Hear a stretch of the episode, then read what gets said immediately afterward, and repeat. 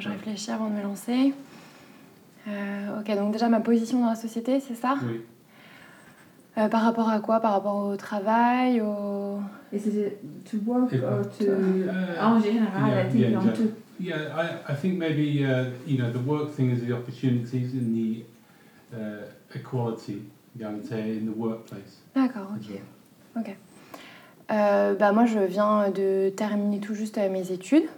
J'ai commencé à travailler il y a à peine un mois. Donc, je viens d'arriver dans, dans mon entreprise. Donc, je travaille dans une étude notariale euh, juste à côté.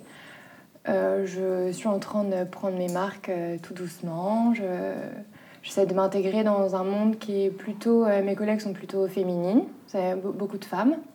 Les, les hommes sont essentiellement les notaires, les patrons.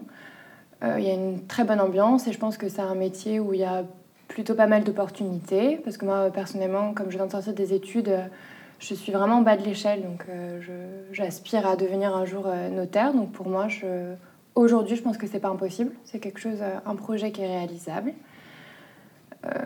Autrement, je dirais qu'un jeune dans la société française aujourd'hui, pour ma part, selon moi, c'est tout à fait possible de trouver sa place et de- d'avoir des, des projets ou des aspirations de carrière.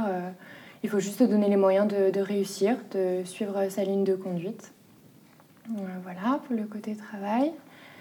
Euh, après, par rapport à la politique, euh, je dirais qu'on a un contexte politique aujourd'hui en France qui n'est pas forcément facile.